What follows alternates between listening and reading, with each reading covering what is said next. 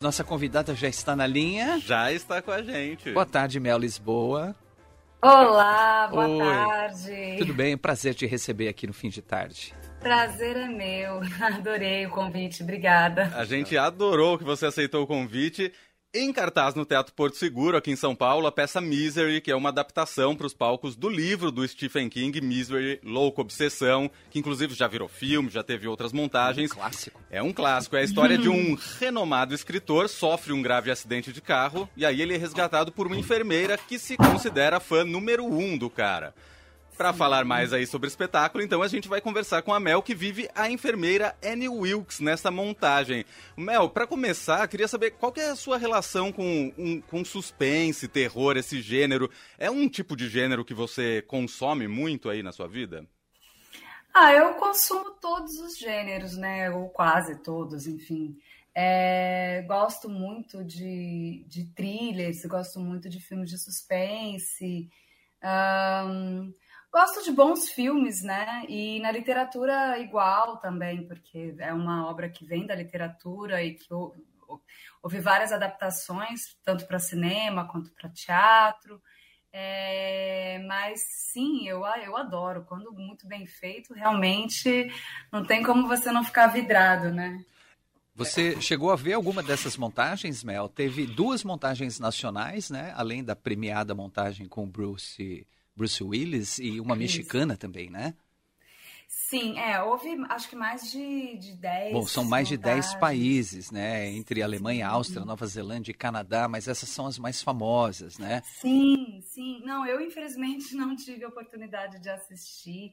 Até tentei procurar na internet algo, mas é, tem só alguns trailers, assim, uhum. alguns, alguns teasers, na verdade, trailers não, alguns teasers do, do, dos espetáculos. Aí é bom que você tenha uma ideia mais ou menos é, rápida do, do, das opções, das escolhas, mas não pude ter a experiência de assistir. Quem assistiu a, a versão da Broadway com a Laurie Metcalf e com o Bruce Willis, com Bruce Willis foi, foram os tradutores, uhum. a, a Cláudia Souto e o Wendell, eles, eles foram, assistiram em Nova York e depois, coincidentemente, foram convidados para fazer a tradução, porque eles assistiram e, e, adoraram, e foi realmente uma coincidência.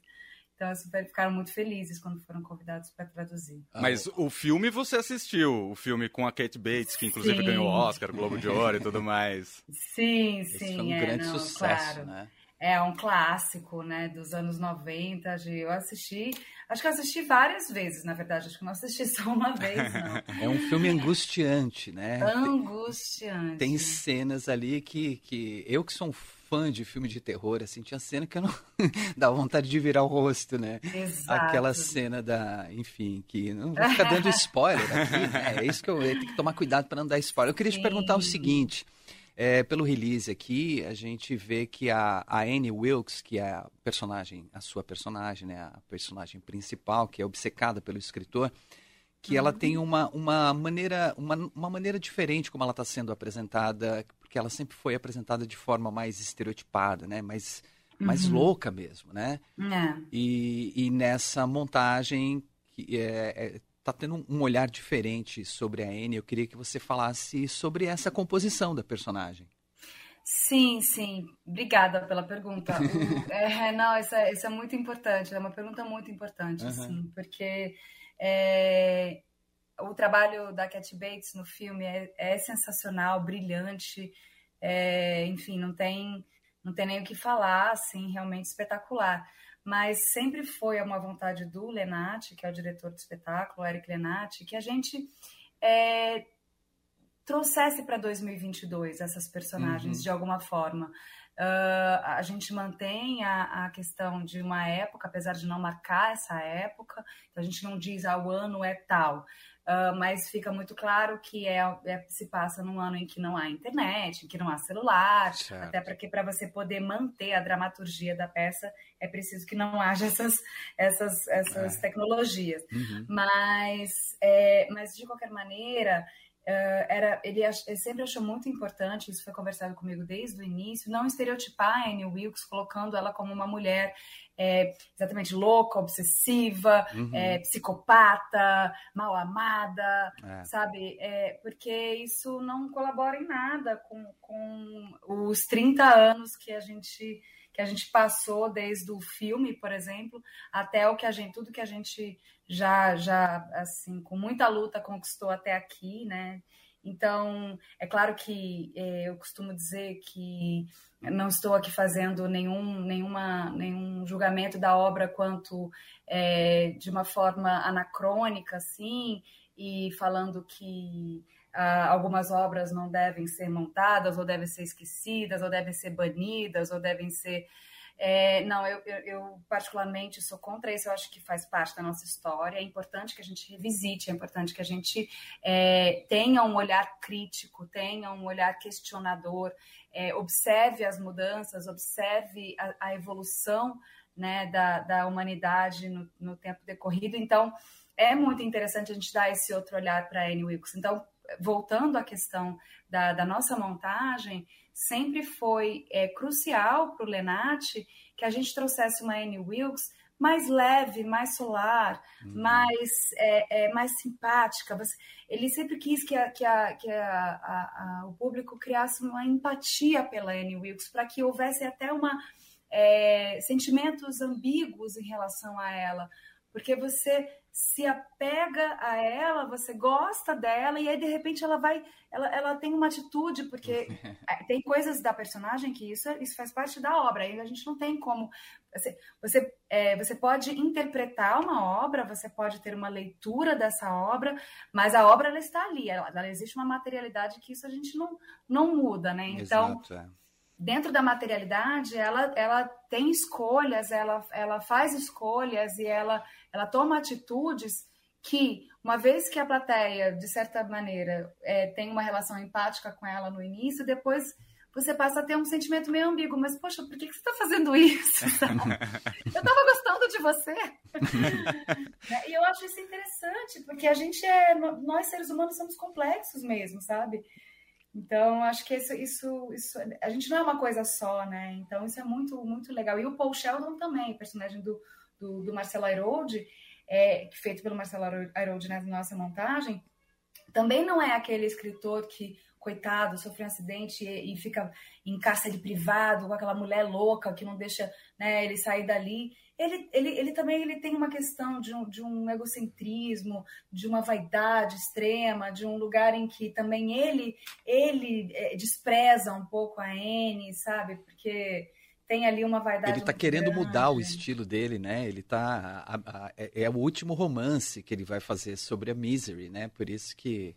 Exato, ele está no é momento. É é, porque assim, se você pensar, ele é, uma, ele é um escritor de best-sellers, né? Um escritor uhum. de, de livros, é, trazendo lá para para os anos 80, é, seria aqueles, aquelas, aquelas séries tipo Júlia, sabe? Exato, é. um, é, entre é aspas, uma, uma literatura menor, né? Entre aspas. Exato, exatamente. Entre aspas, considerado pela crítica literária, pela uhum. crítica especializada, uma literatura menor. Então, ele fica ali com esse, com esse ego ferido dele, porque embora ele, ele faça muito, muito sucesso e ganhe muito dinheiro, ele queria ser reconhecido como, como um escritor. Ele é. fala isso, tem a fala, eu, eu quero, eu quero ser um escritor sério, tem um escritor sério, de livros sérios. E aí a Anne fala, mas a Misery é séria. Todos os livros da Misery são sérios.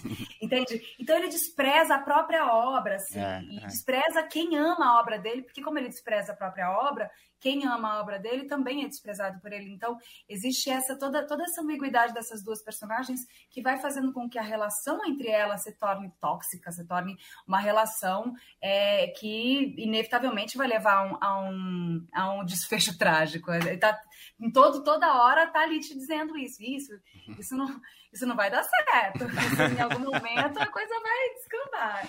Então. você citou o ego aí do Paul Sheldon, né? Que é o, que é o escritor, uh, um quesinho de loucura aí que tem a enfermeira, a Anne. Uhum. Uh, como é que é mergulhar no psicológico desses personagens? E você acredita, no caso da Anne, que ela realmente tem esse traço de personalidade ou é algo que se desenvolve ali mais fundo quando ela conhece ali o, o ídolo dela, o autor, o escritor dos livros que ela ama?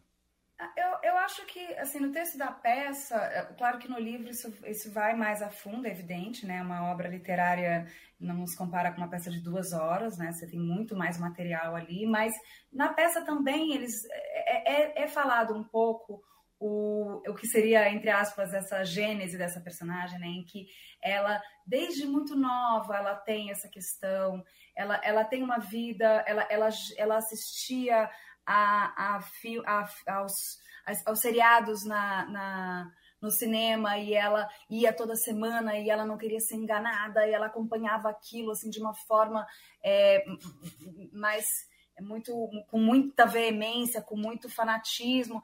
E, e, toda, e todo o histórico dela também é interessante de perceber. Essa é uma mulher que mora sozinha, num lugar ermo, num lugar inóspito, uhum. né, num lugar em que ela tem lá os bichinhos dela, as vaquinhas dela, as galinhas e a Misery, que é a Paquinha. Então, ela, ela é aquela mulher fazendeira que também é enfermeira, que então vai para o hospital e, e cuida das pessoas. Então, ela e ela vive sozinha ali naquela fazenda. Então, é, e a, a, a Misery surgiu no momento em que ela conta isso, né? Que ela tinha se separado de um ex-marido e essa mulher salvou a vida dela. É. É. Então, é, é, é, você começa a entender um pouco por que é que ela tem essa relação, né? Ao, ao mesmo tempo, é, um, é uma, uma relação de, de que ela tem, ela tem essa gratidão pela Misery, essa, ela, ela entende a Misery como, como se fosse a melhor, como se fosse a melhor amiga dela, uh, e ao mesmo tempo essa solidão também, né? Esse lugar em que ela se vê sozinha contra um mundo que é hostil a ela. Então é interessante de perceber isso, esses traços que fazem com que ela ela haja desse jeito, né? Quando ela, quando ela se vê com Paul Sheldon na casa dela, é, é como se ela tá com Deus na casa dela. É verdade. É, é, né? E então ela é tem a, a, oportunidade única de ler o novo romance antes do lançamento, né? Porque ela leu o, manuscrito, enfim, ela lê, e ela não gosta do que ela lê. É por, isso que, é por isso que começa a ficar estranho o negócio. Uhum, exatamente. Não, totalmente. Na, é, falando nessa coisa da composição do personagem e tal, a gente já citou aqui várias vezes que a Cat Bates fez uma das versões mais famosas, se não a mais famosa, ganhou né? Até Oscar, porque é, né? é, cinema, ganhou Oscar. Na hora de compor o personagem, rola um receiozinho de uma comparação do público ali? Eu sei que são personagens distintas, como você já como você já, já explicou pra gente, mas uhum. rola esse receiozinho. E aí eu pergunto isso até porque você já fez, por exemplo, Dogville também, que também foi sucesso de cinema uhum. e também era uma, uma personagem muito forte e tal. E você já viveu até Rita Lee no teatro, que também é um personagem real nesse caso. Ah, mandou muito bem. Sim. Ah, obrigada. Olha, engraçado, você trouxe esse histórico aí, de fato, fiquei até. Por um segundo eu pensei, nossa senhora, quanta coisa. Mas sim, porque, de fato, é, dizer que eu não tenho uma comparação seria uma mentira. É claro que eu temo, é claro que eu, eu fico apreensiva que as pessoas me. Porque é inevitável que, para quem assistiu a, a, a Misery, ou quem assistiu a Dogville, ou quem é fã da Rita Lee, na hora em que você vê uh, o, o, meu trabalho, né, especificamente, é, eu, eu, realizando um trabalho que você já tem uma referência muito forte, é claro que essa referência vai vir assim. O que, o que, eu, o que eu almejo com isso, e essa referência ela vai vir, isso, isso é inevitável. Mas o que eu almejo é que as pessoas consigam embarcar na nossa, na nossa versão, na nossa montagem e, e ir com ela, ser conduzido por ela. Né? E depois fazer a sua avaliação. No momento em que você já é conduzido por ela e que você, naqueles, naqueles instantes, você consegue é, se, se é, é desvencilhar dessas, dessas outras imagens, é, é, o trabalho já está bem feito, sabe? Então, isso é, que, isso é que eu tenho como objetivo.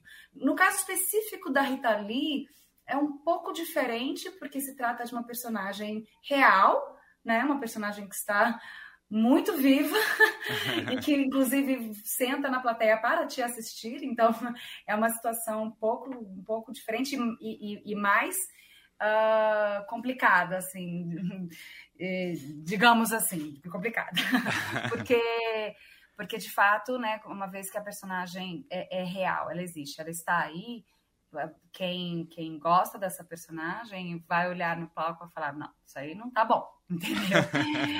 Agora, de, como tanto em Dogville quanto em, em, Misery, a gente está fazendo uma leitura de um mesmo texto. Então, por exemplo, é, é porque tanto Dogville e Misery ficou, é, ficou muito marcado pela, pela Nicole Kidman e pela, pela Cat Bates, mas assim. É, se você pensar, são obras que podem ser uh, uh, readaptadas e montadas e, e refilmadas eternamente. É que nem, Sim. sei lá, você vai, você vai, fazer um Shakespeare, você vai subir no palco como Iago, você não vai pensar, puxa, será que vão me comprar? Porque quantos milhões de Iagos? Eles vão querer saber se você está fazendo o Iago bem. É uma Isso interpretação, é né? Uma interpretação, uma versão, como se fosse uma é. ópera, né? Cada, cada maestro tem a sua interpretação, né, da ópera, enfim. É uma, é uma visão diferente, né? Perfeito, exatamente isso. É, é aí que eu queria chegar nesse ponto. É, é, porque é isso, mas é que como é, ficou muito marcado por essas atrizes especificamente, a gente compara com elas.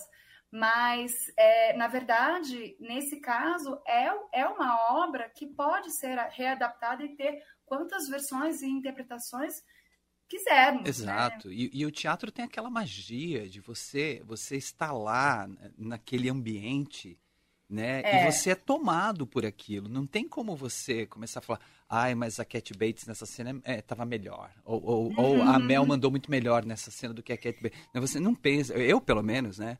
não penso, você vai lá se envolver naquele clima e, e imergir ali, né? Exato. São, são linguagens diferentes e são experiências diferentes para quem, quem assiste, né? Uhum. A experiência de você assistir a um filme é muito diferente da experiência de você ir presencialmente num, num, num teatro, assistir a uma peça de teatro.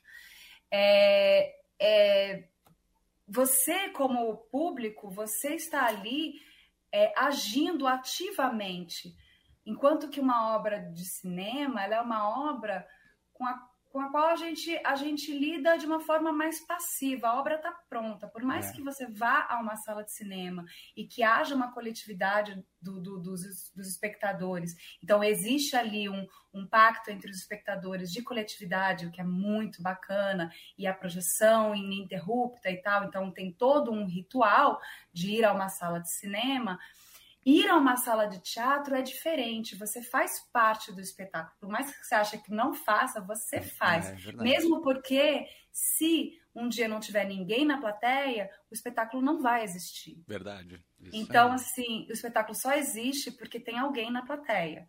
Então, a, a atitude do, do, do, espectador no teatro, ela, ela é diferente da atitude de um espectador no cinema, assim como as obras também são diferentes. E aí, para elas, você... po e elas podem mudar, elas podem. Né? Agora a gente montou esse Misery, daqui a alguns anos alguém pode montar Misery de novo e ser uma experiência ainda Exato. completamente E também diferente. depende de quanto tempo durar a temporada, né? Porque a, a peça vai, vai se adaptando, vai mudando também, né? vão Sim. acrescentando outros detalhes. No é, exatamente. O teatro é uma obra, é uma obra viva, né? É. Ela é viva porque ela, ela, ela não se encerra num, num, é, num dia, muito pelo contrário, ela nasce, vive, morre todos os dias. Nunca um espetáculo é igual ao outro, nunca, jamais. Uhum. Um espetáculo que você assistiu um dia é, ele, ele só aconteceu naquele dia, ele nunca mais voltará a acontecer, por mais que fique anos em cartaz. Essa é a magia. Né? É. é muito mágico, é. eu acho muito bonito, isso é muito poético do, do, do teatro, da experiência teatral.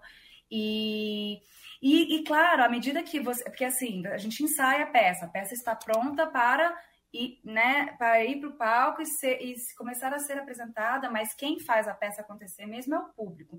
E com o público, com a ajuda do público que está ativamente com a gente, a gente vai fazendo adaptações, a gente vê o que funciona, o que não funciona. Aí a peça está longa, a gente pode cortar isso, ou aí a gente pode ajeitar esse tempo aqui, a gente pode fazer de, de uma outra forma, eu acho que... E, e, a gente vai ajeitando, e até uhum. o último dia posso te garantir, até a, a temporada pode ser longa. É. Até o último dia a gente está descobrindo coisas. E, e, nessa atmosfera do público, para você que está em cima do palco, é muito diferente a percepção dali de cima do palco para um público numa peça mais tensa como essa, de uma comédia ou de um romance e tudo mais?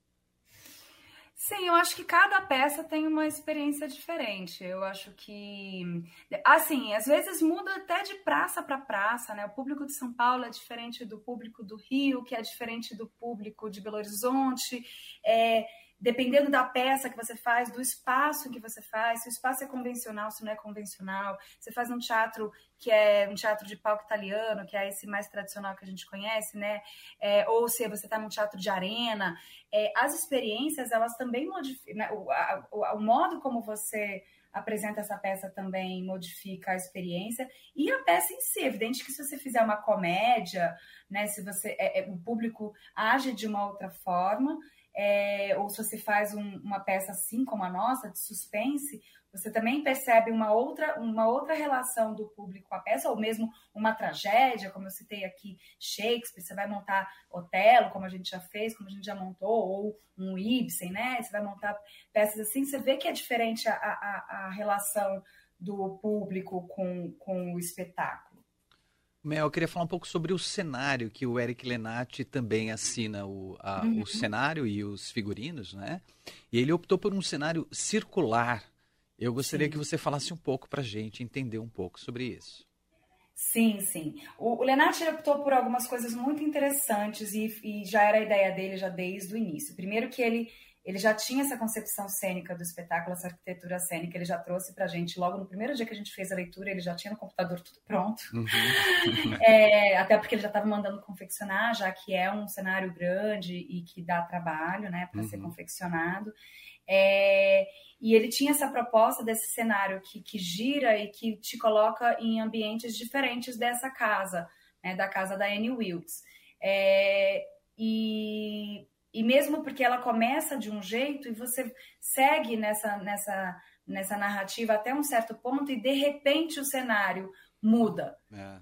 E aí, quando ele começa a mudar, ele vai mudando até o fim cada vez mais rápido. Então, eu acho que a arquitetura cênica, junto com a, com a, a trilha sonora e com o próprio texto, ele vai fazendo uma espécie de ralo, né? Em que a, a água tá ali ainda está muito alta e à medida que vai descendo ela aparece indo mais rápido, mais rápido, vai afunilando, afunilando e, e, e vai e eu acho que essa essa ideia que o Lenati tinha. Além disso, ele também trouxe um elemento muito interessante que é a mistura entre o teatro dramático e o teatro épico, ou seja, um teatro em que a gente está ali contando aquela história como se estivéssemos mesmo lá, eu vou tentar né, fazer explicar assim mais ou menos para quem não não não não sabe muita diferença entre o teatro dramático e o épico. E o épico é quando a gente mostra o, o, o teatro como a gente faz, a gente, a gente mostra o que seria, entre aspas, o truque do teatro, a gente mostra o, o contra-regra uhum. mexendo. Então, por exemplo, é, numa cena em que o Paul Sheldon começa a escrever é, em vez da gente dramaticamente, ele teria que ficar horas na frente de uma, de uma máquina de escrever, tirando o papel, amassando o papel e jogando fora. E isso, é, para contar dessa forma, é, é, meio, meio sacal, né? Não dá para contar uhum. dessa forma. Então, como que você faz? Você tem uma, uma resolução épica. Então, o contra-regra, ele entra na, na frente do espectador, ele não é escondido, ele, ele joga papéis amassados no chão e, e sai bota mais papéis na mesa dele, Legal. enquanto enquanto o cello está lá escrevendo uhum. dramaticamente na cena, você tem uma mistura do épico, você tem a mistura de, desse, desse, desse truque do mágico que te, que te mostra, que é eu acho maravilhoso. Sim, sim. Porque isso isso a gente, eu acho que a gente respeita o espectador, sabe? A gente não tenta enganar o espectador, muito pelo contrário, a gente traz o espectador para perto da gente, a gente traz o público para perto e fala assim: olha como é legal fazer teatro, olha o que teatro pode proporcionar, sabe? Eu acho que isso é muito interessante. E essa mistura, né, de ter momentos épicos na peça, eu acho que é faz com que ainda torne a, a, o, o, espetáculo ainda tem uma, essa cerejinha do bolo, assim. Será que eu posso perguntar sem dar spoiler? Tem a cena da marreta ou não? Ah, já, tem a cena da marreta. Então tá, não precisa falar mais nada.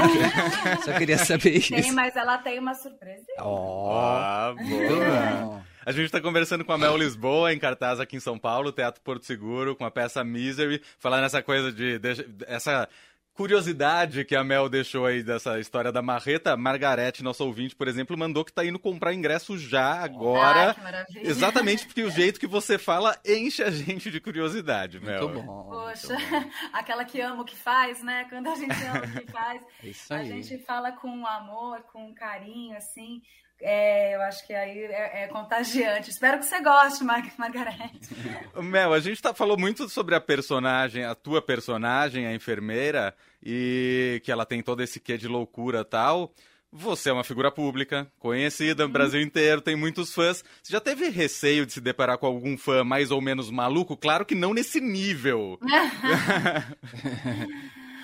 Ai, olha, eu acho que tem, tem gente desequilibrada para tudo que é Ela na época da presença de Anitta era provável. É, né? Pois é, então ali que, tava, que eu estava muito exposta e tal, mas eu acho que é isso, né? Pessoas que, que, que, apresentam esse, esse ou outros tipos de desequilíbrio estão em toda a parte. Exatamente. Acho que a gente que tem que a gente, a gente que, que, não é tão cuidado, a gente que não é tão famoso assim já experienciamos coisas parecidas imagine a Mel é imagina quem tá é. na TV o tempo todo é. É, a gente tem que. A gente tem, é isso, de perceber, parte, de estar né? atento, é, é. Acho que a gente tem que estar atento, de se proteger em determinados Eu momentos. acho que o mundo que a gente vive hoje, com a tecnologia, é, proporciona um pouco mais essa exposição, né? Não tem como. Uhum. É, as, as, pessoas mesmo se expõem Exato. por vontade própria.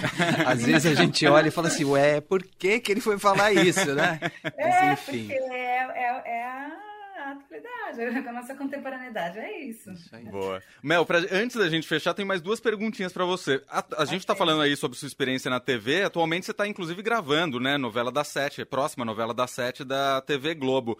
Queria saber de você como é que é fazer essa troca de personagem no dia a dia. Fim de semana você faz uma personagem no teatro, durante a semana outra personagem. Claro que eu imagino agora, você com tanto tempo de carreira, isso já é mais fácil, mas como é que é ela virar essa chavinha lá no começo?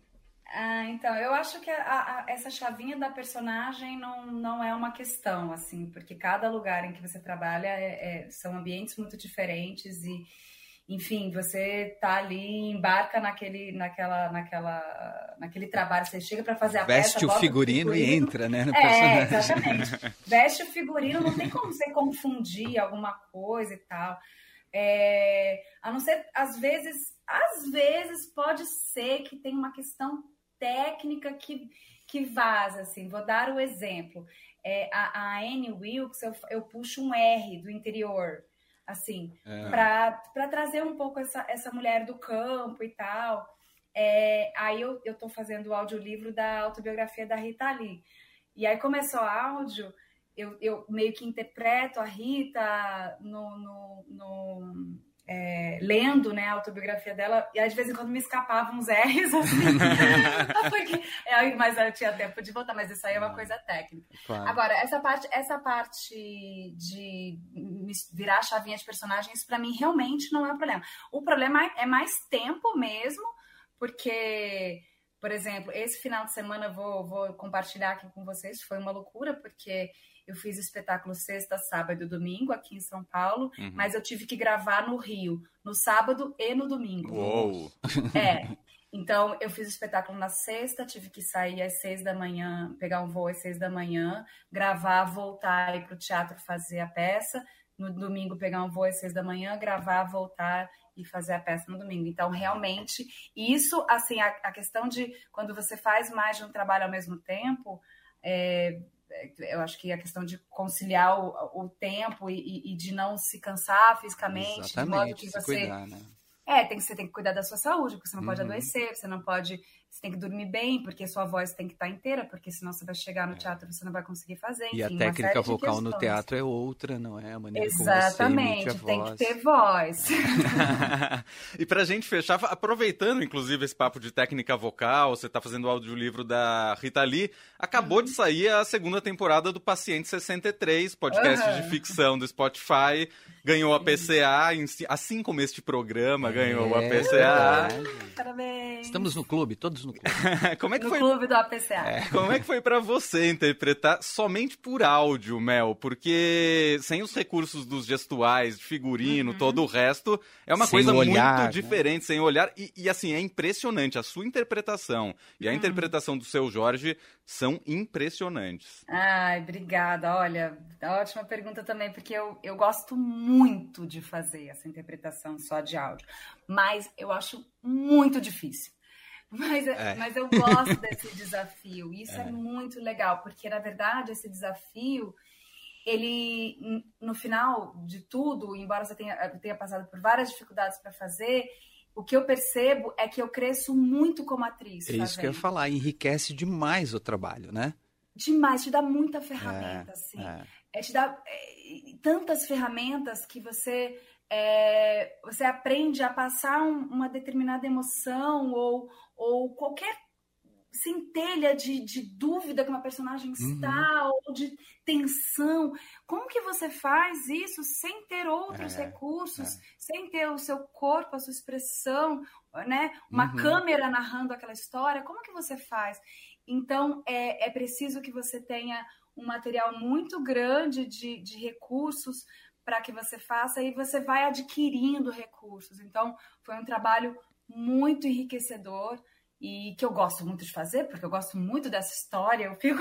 É eu, eu adoro essa história. Então, assim. É um eu ouvi um eu... trecho, achei muito legal também. E uma das coisas que eu acho mais legais na onda de, de podcast que a gente está agora é ver algumas. É, é, como se fosse radionovela do passado voltando. Uhum. Isso é sensacional, cara. É. Eu, eu, tenho o sonho de fazer uma radionovela. Oh. Sim, olha aí, hein? Boa. Eu não sou ator, mas enfim, a gente está aqui há quase 30 anos já, né? A gente aprendeu alguma coisa já. Mas o legal é que a, a a experiência desse da audiosérie ela é parecida com é, eu, eu, eu, costumo dizer que ela se assemelha à experiência da literatura porque você como ouvinte assim como leitor você é, é, é um agente fundamental e o agente é, é, é, é, quem finaliza aquela narrativa porque é você que cria as imagens Exato.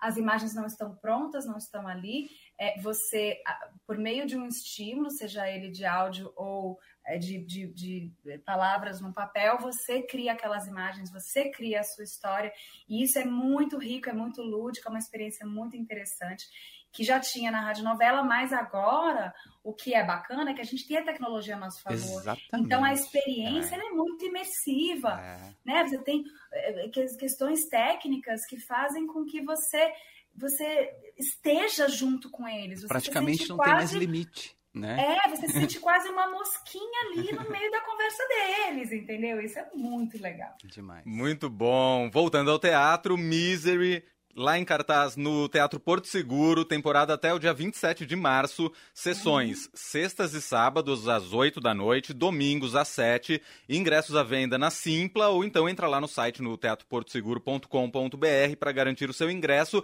E também lembrar que quinta-feira agora, às 7 da noite, vai rolar um bate-papo sobre o processo de adaptação de uma obra literária para o palco, certo, Mel? Certo, sim, a gente vai ter esse bate-papo lá. A entrada é gratuita. É, então, quem quiser comparecer, estaremos lá nós, é, da, da, do espetáculo, e mais dois convidados para debater essa adaptação. Muito bom. Os convidados são a Carissa Vieira, que é formada em cinema, foco em uhum. estudos de horror, e também o Felipe Barbosa, que é autor, que tem um canal no YouTube onde ele destrincha obras de horror e fantasia, tudo a ver aí com o Misery é. Louco Obsessão. Acho que vai ser um papo legal. Maravilha. Joia, Mel, muito obrigado. Foi um grande prazer conversar com você aqui no fim de tarde. Muito sucesso, que essa temporada seja de muito sucesso, que vocês estendam a temporada, certo? Ah, tomara, tomara. muito obrigada, adorei participar, adoro o programa de vocês, Joia. eu escuto sempre. Ah, que demais. muito bom, viu, gente? Muito obrigada pelo convite. Adorei. Um beijo. Beijo, Mel, beijo, obrigado. Beijo para vocês, para os ouvintes. Beijo, beijo. Sucesso, valeu.